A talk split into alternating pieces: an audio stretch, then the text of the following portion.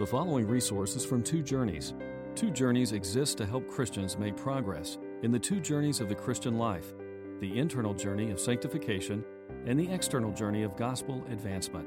We do this by exporting biblical teaching for the good of Christ's church and for the glory of God. Please visit twojourneys.org for more resources.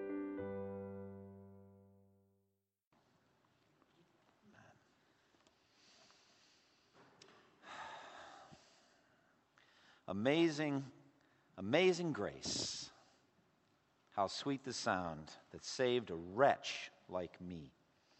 I once was lost, but now am found, was blind, but now I see. That's uh, the beginning of the most famous hymn in the English language written by John Newton in 1779. It was a New Year's Day sermon he was going to preach. You remember that time when King David wanted to build a house for God, and God told him through Nathan that he was actually going to build a house for him. That he was going to raise up one of his sons from his own body who would sit on his throne, and then ultimately, we know, he was speaking about Jesus Christ, the son of David, who would be Savior of the world and would build an eternal house or temple for God that would last forever and ever and David had a glimpse of that. I don't think he fully understood it, but he was absolutely overwhelmed by this. And he sat down before God and said, Oh Lord, what can I say? Is this your usual way of dealing with men? Well, John Newton thought about that, and he just thought about his own life. And he wrote the words to Amazing Grace. He thought about what God had done in saving him. He was a man who had walked in debauchery and wickedness. He was born of a godly woman, a mother who was pious, but who died when he was young, five or six years old. His father was godless, impious, and a man of the sea. And uh, John Newton became a sailor, and without any kind of moorings in the gospel, ultimately just turned his back, became an apostate, became impious and wicked, and lived a life of debauchery. You may think it harsh, what he said. Amazing grace, how sweet the sound that saved a wretch like me. But actually, no word or combination of words can accurately capture how repugnant, how repulsive, how disgusting is any unconverted sinner in the eyes of a holy God, and such were all of us. So the word wretch is an understatement. This God who dwells in unapproachable light, who is himself light without any shade of darkness at all. This God who sits on a holy throne, who loves righteousness and justice with a passionate zeal hotter than the sun. This God who hates wickedness with a hatred that is beyond any words I could put to it. His love for righteousness and his hatred for wickedness is the foundation of the throne he sits on. This God saw this man, John Newton, as a sailor, turn away from what he had been taught by his mother, who lost all his morals, becoming openly blasphemous, casting off all fear of God, no fear of reprisals, no fear of judgment, lived the debauched life of a sailor, soon involved in the slave trade became, interestingly, little more than a slave himself on an island off the coast of West Africa, Sierra Leone, for almost two years. So pitiable was his state that some of the other African slaves used to smuggle him food because they were afraid he would starve to death. That's how bad was the treatment he received.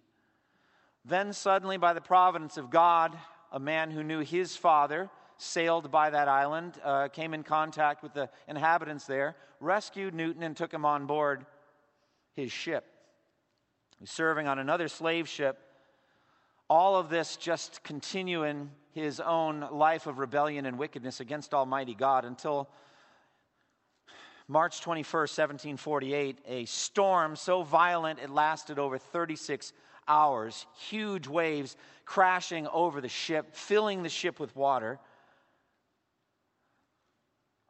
Newton down below, pumping and pumping and pumping, trying to just keep the ship afloat.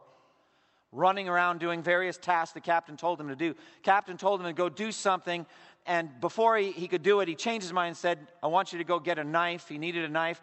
The man who took his place immediately washed overboard and drowned. Newton saw it, knew that could easily have been him who died. Should have been me, he thought. Once the storm eventually abated, he started thinking about his own mortality, his own life, his own death, his soul. And he began to search out the Bible. It's interesting, in the middle of that storm, this godless man cried out from something inside, Lord, have mercy on us. Now, where does that come from? But he knew he needed mercy from God, but he couldn't find it. He didn't have any faith. He had no faith. And he came to a place in Luke 11, verse 13, which promises that God will give the Holy Spirit to any who ask him. And he found some hope in that verse and began to ask that God would give him the Holy Spirit. He began to seek God fervently, and God used those experiences to bring him to a saving knowledge of Jesus Christ. And then over the next number of years, to a more and more increasingly solid theological basis. So, what's so amazing about grace? That's what we've come to this morning in Ephesians 2 8 and 9. What's so amazing about grace? Isn't it incredible how easily we get bored with truly wondrous things. I mean, it must be part of the sinful condition of the human heart that we can get bored with stunningly beautiful, amazing, wonderful things. You know, I wonder, I wonder this morning if the park rangers at the Grand Canyon see the Grand Canyon with the same sense of wonder the first day they began their job. I mean, I wonder if, like, all over the world, people come, tourists, and they talk to the, the park rangers, like, yeah, it's pretty good. It's awesome. You're bored with the Grand Canyon. What's the matter with you? But how much worse is it for, for us ever to become bored with the grace of God in Jesus Christ? Oh, I've heard this one before. So, what is so amazing about grace? Well, we come to Ephesians 2 8 and 9, which teaches us these things. It is by grace that you have been saved through faith. And this not of yourselves, it is the gift of God, not by works, so that no one can boast. So, what is grace? It's been mentioned again and again in this second chapter of Ephesians. Repeatedly mentioned. Last week we had a whole sermon on how God in the future will be displaying his grace forever to us, showing us more and more aspects of it. But what is it? Well, a number of people early in my Christian life, they gave me this simple definition. It's helpful as a starting place. Grace is unmerited favor. Have you heard that one before? Unmerited favor. Unmerited what an infinite understatement, dear friends. Favor. What an infinite understatement, dear friends. Take the second one. Let's talk about favor. What, we, what have we already learned in Ephesians about the favor that God has shown us in Christ?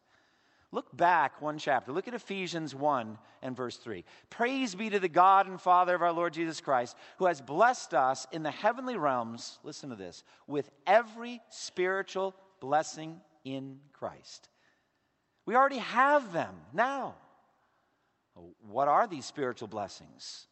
Well, full forgiveness of all sins through the shed blood of Jesus Christ, reconciliation with a holy God, not merely reconciliation, which is the repairing of a broken relationship, but that we actually are adopted into the family of God. We Christians have become sons and daughters of the living God. We have a permanent place in the family. And we have received the gift of the indwelling Holy Spirit as a deposit guaranteeing our full inheritance. We already have all of these things. We have Jesus as our elder brother, our king, our savior, our advocate at the right hand of God interceding for us. All of these blessings are already ours in Jesus. That's now, that's present. What about the future? We'll look at Ephesians 1:18. Paul prays that the eyes of our heart would be enlightened so that we, we would know, among other things, the riches of his glorious inheritance in the saints. In other words, that you would know, you Christians, how rich, staggeringly rich you are in terms of your inheritance, what is still to come for all of you, how rich you will be when at last you see it. So that's favor. Remember Grace's unmerited favor? There's favor. What about unmerited? Well, look at the beginning of this chapter, Ephesians 2 1 through 3, and we'll learn about unmerited as for you, you were dead in your transgressions and sins, in which you used to live when you followed the ways of this world and of the ruler of the kingdom of the air, the Spirit who is at work in those who are disobedient. All of us also lived among them at one time, gratifying the cravings of our sinful nature and following its desires and thoughts. Like the rest, we were by nature objects of wrath. So, those verses say that we were dead spiritually, even while we lived, living dead, that we were enslaved to the world to Satan, who is a powerful being, and to our flesh and its lusts. And we could not break free. We were, the scripture there says, by nature, intrinsically, who we were, objects of wrath. That's unmerited. We deserved wrath, we deserved condemnation. But God, verse 4, being rich in mercy, because of the great love with which He loved us, God made us alive in Christ, even when we were dead in our sins. It is by grace you have been saved. So, Paul's already said this, but he comes back to it now and emphasizes it. So, I want you to be amazed at this. So, fine, start with unmerited favor and then ramp it up by a million, a factor of a million on both the unmerited and the favor side. And you will be, as I've been all morning, truly happy. I mean, truly energized in joy what God's done for you. That's my desire. I just want you to be amazed at God's grace for you. Okay, I wrote all that this morning, all of that. Now we get to the real sermon, okay? So buckle in, all right? That was all this morning. It's like, I've got, God, it's not good enough. There's got to be more. All right, but not more time. I've got my clock here. I'm aware of it. All right, so. But we are saved by grace. And I want you to be amazed and stunned at it. I want you to just have these things roll over you and have a sense of the greatness of it. And what we're going to do is we're going to just walk through this step by step. We're going to go, go at it piece by piece. We're going to start with the idea of saved. All right? What does it mean that we are saved? What does that mean? Saved. Saved from what? And then we're going to go to how can we be saved positively. We're going to just walk through what the scripture says about that, how we can be saved. And then negatively, we're going to look at how we cannot be saved based on this text.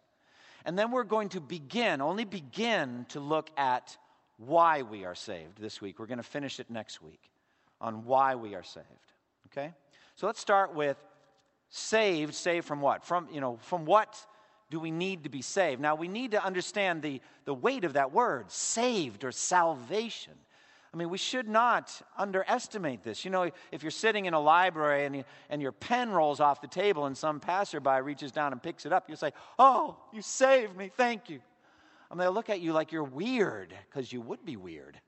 We don't use that type of language for something so small. It, it in, involves some danger, some great danger when we use the word salvation or saved.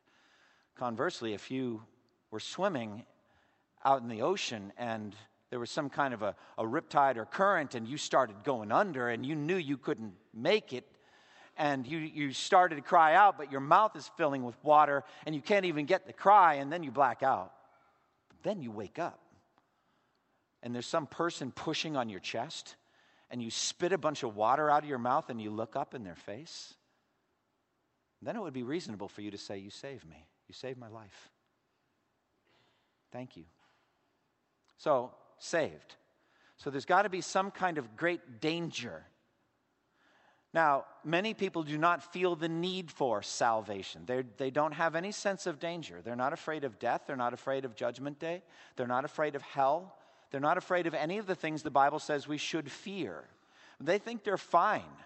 Uh, we live with them all the time.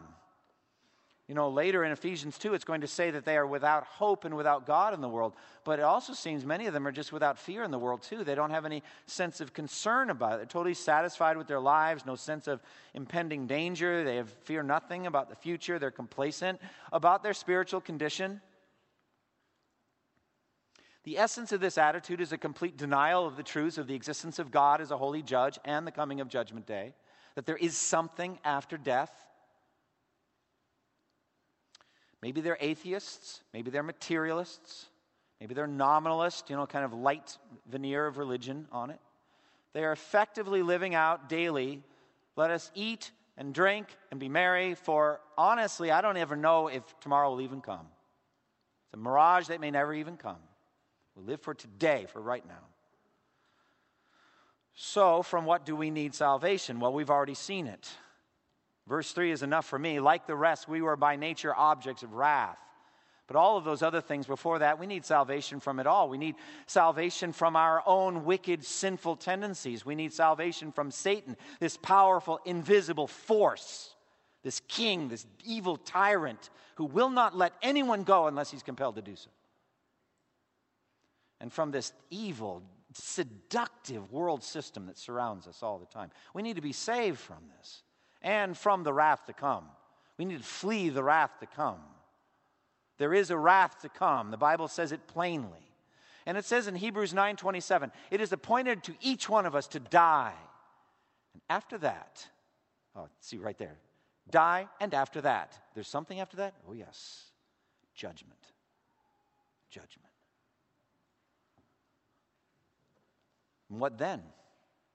Well, Revelation 20 verse 12 through 15. And I saw the dead, great and small, standing before the throne, and books were open. Another book was open, which is the book of life, and the dead were judged according to what they had done as recorded in the books.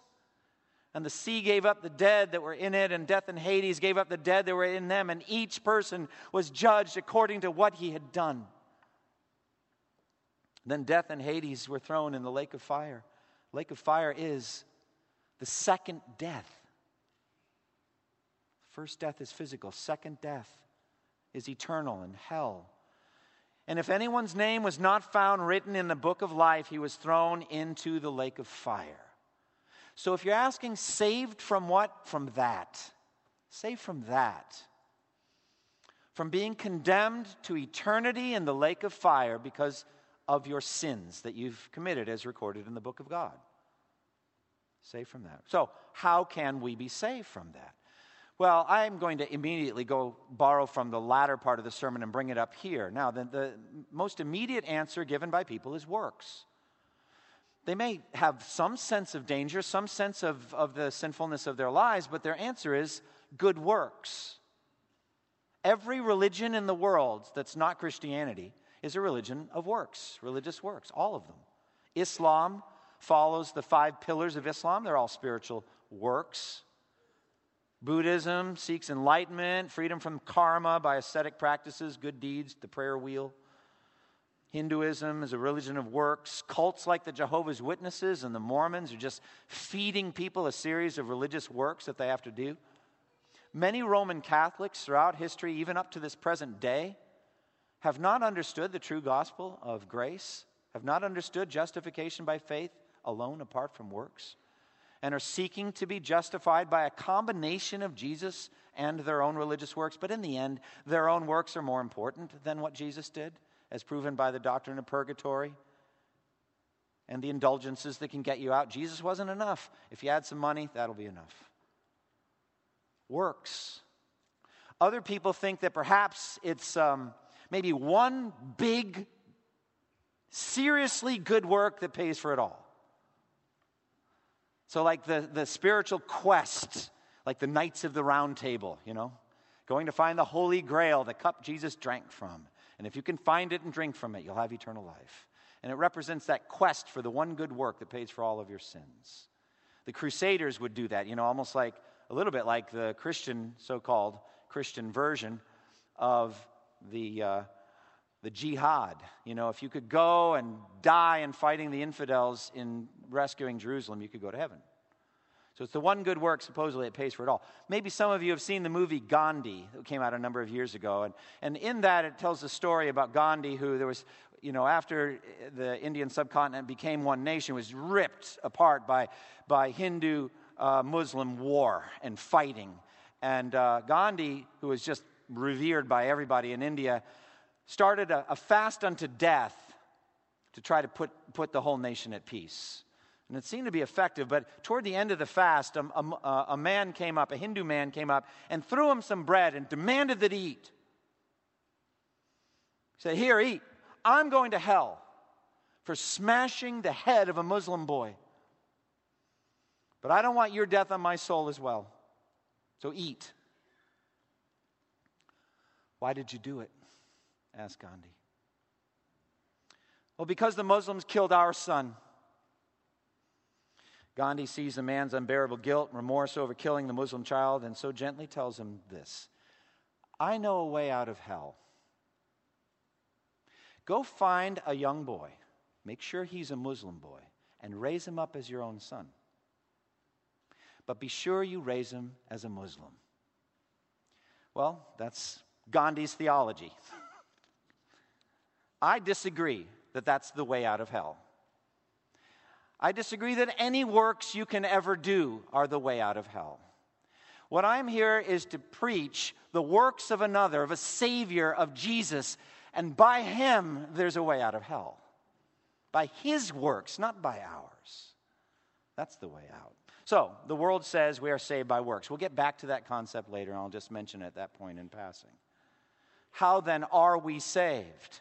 Well, first, just the grammar here is powerful. For by grace are you saved or you have been saved. You'll see either of those translations, they're both valid. But I like the idea of have been saved. It's a little clearer of something that's happened in the past that has present implications. It's a done deal for you, O Christian. You have been saved. You're saved. Oh, that's powerful. And this is incredible because he's writing to these Ephesian Gentiles who were raised up in paganism and who were there uh, frequenting the cult of Artemis of the Ephesians and all of the immorality and, Im- and sexual impurity and all of the, the, the wickedness that went with that lifestyle. And some of them involved in the black magic, black occult side, and all kinds of things going on. They were saved out of that, out of that paganism and out of that wickedness. They have been saved from that. Now, here I believe it's important to note Paul is not giving that comprehensive view of salvation that we know is biblical, that salvation comes to us in stages justification, sanctification, glorification. But here we've got that past tense language. You have been saved. Other times you'll talk about you are being saved, and then other places you will be saved. There's this ongoing work of salvation. But we could really zero in on justification and everything that happened at the moment of conversion, all of the spiritual blessings you got when you trusted in Christ. You've been set free from death. You've been set free from sin. You are guaranteed to go to heaven. You've been adopted into the family of God. You have been saved. I love what it says in John 5 24. Jesus speaking these words I tell you the truth. Whoever hears my words and believes him who sent me has eternal life. Not will have it, have it has it now. And will not be condemned. He has crossed over from death to life. You have crossed over now, and you'll never go back. You'll never slip back from life to death. That cannot be. You have been saved. How sweet is that? Well, meditate on that. Well, how did that happen? Well, Paul tells us how it did happen and also how it did not happen. So there's a positive and a negative side. So I'm going to give you a quick summary of what he says, how it did happen. It happened by God it happened by Christ. It happened by grace. It happened through faith. It happened as a gift from God. It happened by the workmanship of God on you. And it happened by the creation of God. So, first, by God. God the Father is the initiator of your salvation. He determined to save you. So I believe that, that, that everything starts with God the Father. It all flows from Him. God saved you. God stepped in, as we saw a few, you know, in verse 4 a few weeks ago. But God, that's God the Father, God determined to save you. Secondly, by Christ. He determined to save you by Christ. And not apart from Christ. Apart from Christ, there is no salvation. There's no other way to be saved. No other name under heaven given to men by which we must be saved. Acts 4:12. But look just at Ephesians 2, 5 through 7. Look how Christ saturated those verses are. God made us alive with Christ, even when we were dead in our transgressions. It is by grace you have been saved. And God raised us up with Christ and seated us with him in the heavenly realms in Christ Jesus. Verse 7 In order that in the coming ages he might show the incomparable riches of his grace expressed in his kindness to us in Christ Jesus. That's five times in three verses. Strongly emphasized. So, God the Father saved you by his Son, Jesus Christ, and no other way. And so, by the shed blood of Jesus, the work on the cross, his substitutionary atonement in your place, that's how you have been saved. And there is no salvation apart from Christ. And if I can just say, dear Christian friends who live here in this country, we need to batten down the hatches on this one because a storm's coming. On the exclusivity of Christ. We are going to be assaulted by uh, the pluralists that surround us and the postmodernists that surround us to say there are many different ways to get to heaven, and there aren't. Jesus is the only way. Thirdly, we are saved by God, by Christ, and by grace. By grace are you saved through faith. Now, we've already said grace is unmerited favor. If you want to, unmerited favor is you go down to the mall and you take a $20 bill out of your wallet and give it to a total stranger. That's unmerited favor. What we have in Christ is infinitely bigger than all of that, as I've already said. So I look on, this is the way I define grace grace is the settled determination in the heart of God to do you good, infinite good, who deserved infinite punishment. It kind of covers it. And I would add now, I've added to that all of the blessings that flow from that settled determination. In other words, just putting it simply, God's determined to do you good, and He's going to show you a river of blessings in order to get that good done to you. Isn't that incredible? I mean, that God has that disposition toward you when you deserved wrath and judgment. That's grace. And so it is by that, by grace, you have been saved. And we should never get tired of grace, never get, get tired of talking about it. Paul never got tired of it. In 1 Corinthians 15 10, he says, By the grace of God, I am what I am. I just want you to say that. I want you to say that day after day. By God's grace, I am what I am. And, and not only that, but to see God's grace in everything that happens to you, everything that you might even call difficult or an affliction, or even every blessing. All of these things are rivers of grace that are coming to you to get you saved finally in the end, to finish the salvation, as I mentioned earlier. next, he says, it is through faith. Through faith. It's not on account of faith okay? That would make faith something that God rewards with salvation. Some people have that faulty view. That basically faith is, is the thing that God's looking for and he rewards it or merits it with salvation. That's not what's happening here. Faith is not meritorious. You don't deserve anything because you have faith. What is faith? Well, I've said before, faith is the eyesight of the soul by which you receive spiritual light and blessings, the grace that God's giving you.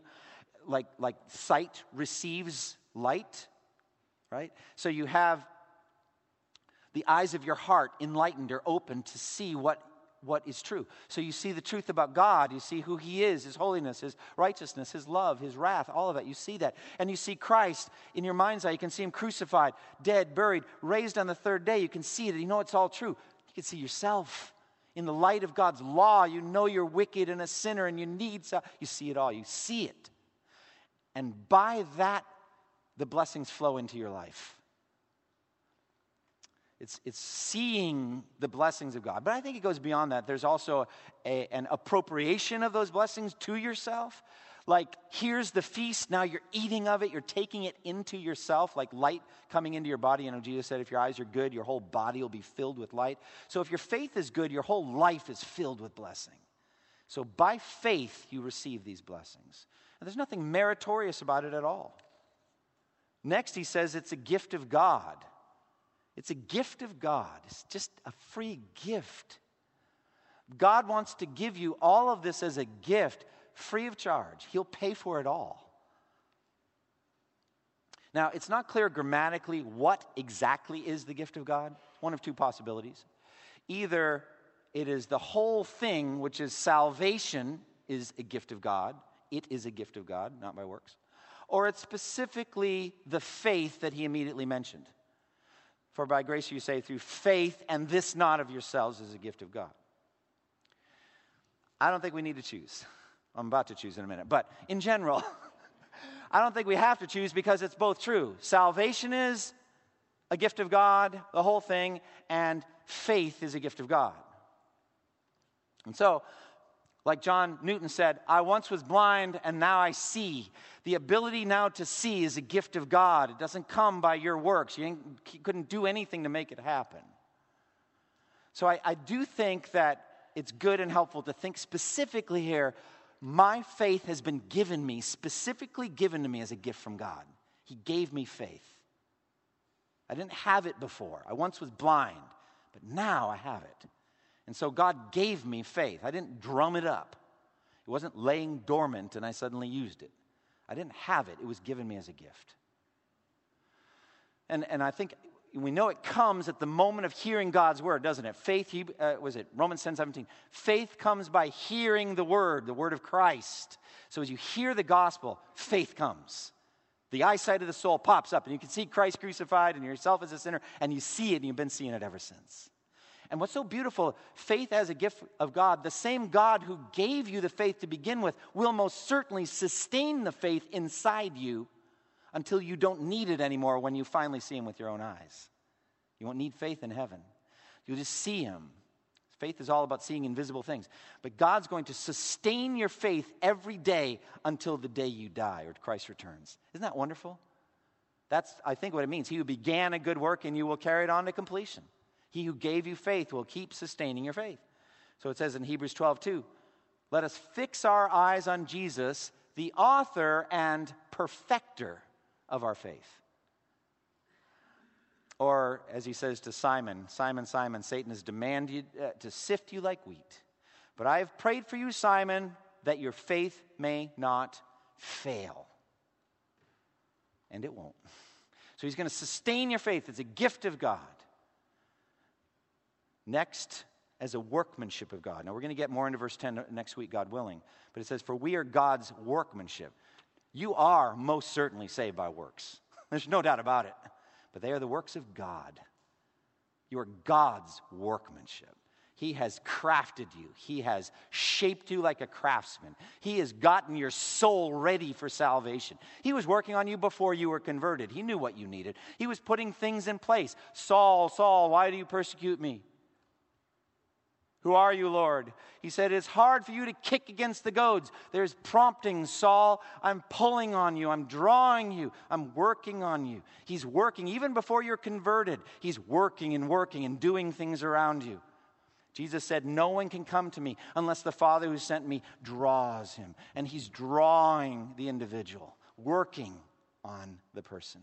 And he is a craftsman of your soul. He is, he is that painter who knows how to mix just the right pigments and hues and then knows how to do that painting. He's, he's the sculptor that knows exactly what to carve so that he can make you look exactly like what he wants you to be. He is crafting you, he is working on you. You're his workmanship. And then finally, by the creation of God. Look at verse 10 again. We are God's workmanship created in Christ Jesus.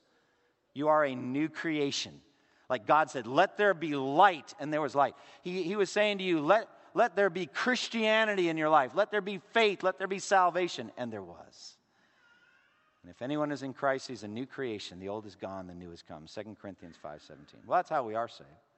How are we not saved? Well, we're not saved of yourself. For by grace you have been saved through faith, and this not from yourselves or up out of yourselves. You did not originate your salvation. You did not up and save yourself. You didn't pull yourself up by your bootstraps, said, Well, I'm in trouble with God. I better do something about that. You were dead in your transgressions and sin. This didn't come from yourself, it didn't originate with you. As it says in Romans 9, it does not, therefore, depend on the man who wills or on the man who runs. It doesn't depend on your will and it doesn't depend on your effort, but on God who has mercy. So it's not of yourself, and it's not by works. Your works cannot save you. As I said in the Bible for Life this morning, you know, what's, what's a shock to non Christians to find out not only will God not accept your good works to pay for your sins, you don't have any. You have zero, even if He did. There is no one righteous, not even one. No one who understands, No one who seeks God. There is no one who does good, not even one. Jesus said, No one is good but God alone. So it's not by works. And it's always works that people bring forward. Sinners bring it for, forward. Like that, that Pharisee, when he's praying near the tax collector, Pharisees prays, Luke 18, God, I thank you that I'm not like other men. Like, you know, prostitutes and sinners, and like this tax collector over here. I fast twice a week and I give a tenth of all I get. See, it's works. That's what people always trot forward the works, not by works. All right, so that's how we are saved, and that's how we are not saved. Why are we saved? Two things quickly. First, so that we may boast, not in ourselves, but in God. And so that we may work for the rest of our lives for His glory, not for the forgiveness of our sins. Now, we're going to talk much more about the lifetime of good works God has for you to do, God willing, next week. I love Ephesians 2:10. So there's just too much to do in one sermon. So we'll do that next week. But God saved you so that you would not boast in yourself, as inevitably you would have done if you were saved by works. Inevitably, you would have boasted forever. And God just didn't want to hear that from a multitude greater than anyone could count. I'm not listening to that forever. As it says in 1 Corinthians chapter 1 verse 31, let him who boasts boast in the Lord. You'll have your mouth so filled with praise for Jesus. To him who sits on the throne and to the Lamb be power and wealth and wisdom and strength and honor and glory and praise. You'll be saying that forever. Let him who boasts boast in the Lord. That's why he saved you, so that you would worship him and so you would work for him. And we'll talk more about that next week. So, applications quickly before Lord's Supper. I plead with you to come to Christ. I plead with you to come to Christ. I plead with you, as I've done many times this morning, to flee the wrath to come. You may not have thought when you came in here that there's a wrath to come, but there is most certainly a wrath to come. Flee it by faith in Christ, not by works. I say that most tenderly to you as Christians. We're about to celebrate, as non Christians, we're about to celebrate the Lord's Supper. Do not come. If you're not a believer, you haven't testified to your faith in Christ and by water baptism, don't come. Don't come to the Lord's Supper, it's for Christians. But I'm pleading with you instead to come to Christ. You don't have to move, you don't have to get up or come forward or do anything. You just have to believe. Close your eyes, look at Christ crucified in your mind's eye, and say, I deserve to die, but Jesus died in my place. I trust in you, Jesus. Now, to you who are Christians, just go back again to the gospel and stop trying to save yourself by works. It's just amazing how seductive works is. Whenever we feel guilty, inevitably we revert to works first. Shut it down. It is only by grace through faith that sins are forgiven. That's it. Only the blood of Jesus can wash away sins, not works. So understand, just understand Christianity. And then understand how grace results in thankfulness. Just thank God for saving you. And how it results in humility so that no one can boast. Just be humble then. Be a truly, deeply humble person. And worship Him, praise Him. Just praise God more than you do. Just sing to Him and just live a life of praise and thankfulness. And understand the security and assurance you have in Christ. This is a secure thing. You are secure in Christ forever. And rejoice in that. And this should make us far more gracious to others, don't you think? Far more gracious.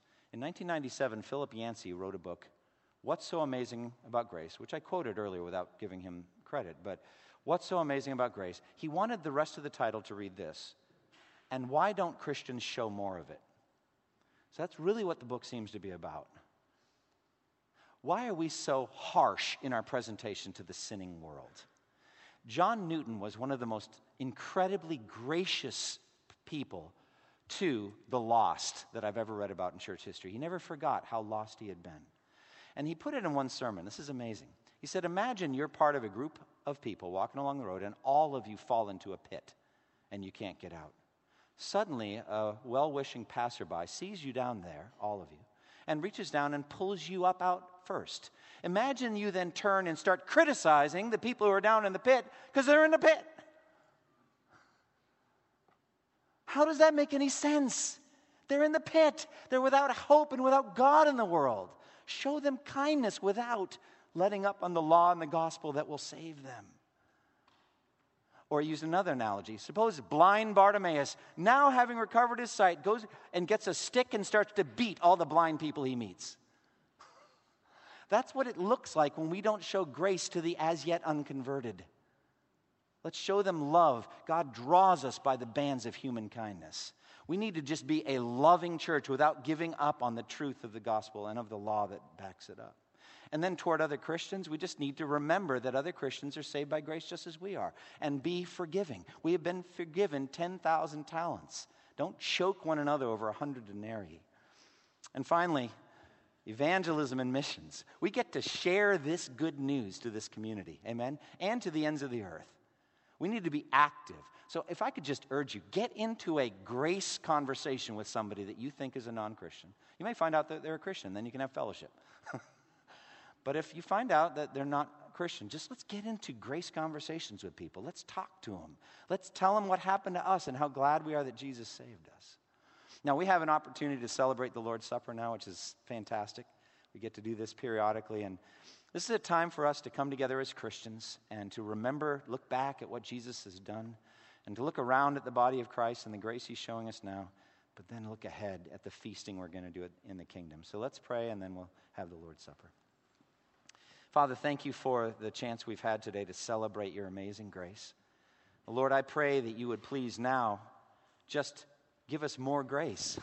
give us the grace of a rich experience in the Lord's Supper by the Holy Spirit. And we pray in Jesus' name. Amen. Thank you for listening to this resource from twojourneys.org. Feel free to use and share this content to spread the knowledge of God and build His kingdom. Only we ask that you do so for non commercial purposes and in accordance with the copyright policy found at twojourneys.org. Two Journeys exists to help Christians make progress in the two journeys of the Christian life the internal journey of sanctification and the external journey of gospel advancement. We do this by exporting biblical teaching for the good of Christ's church and for the glory of God.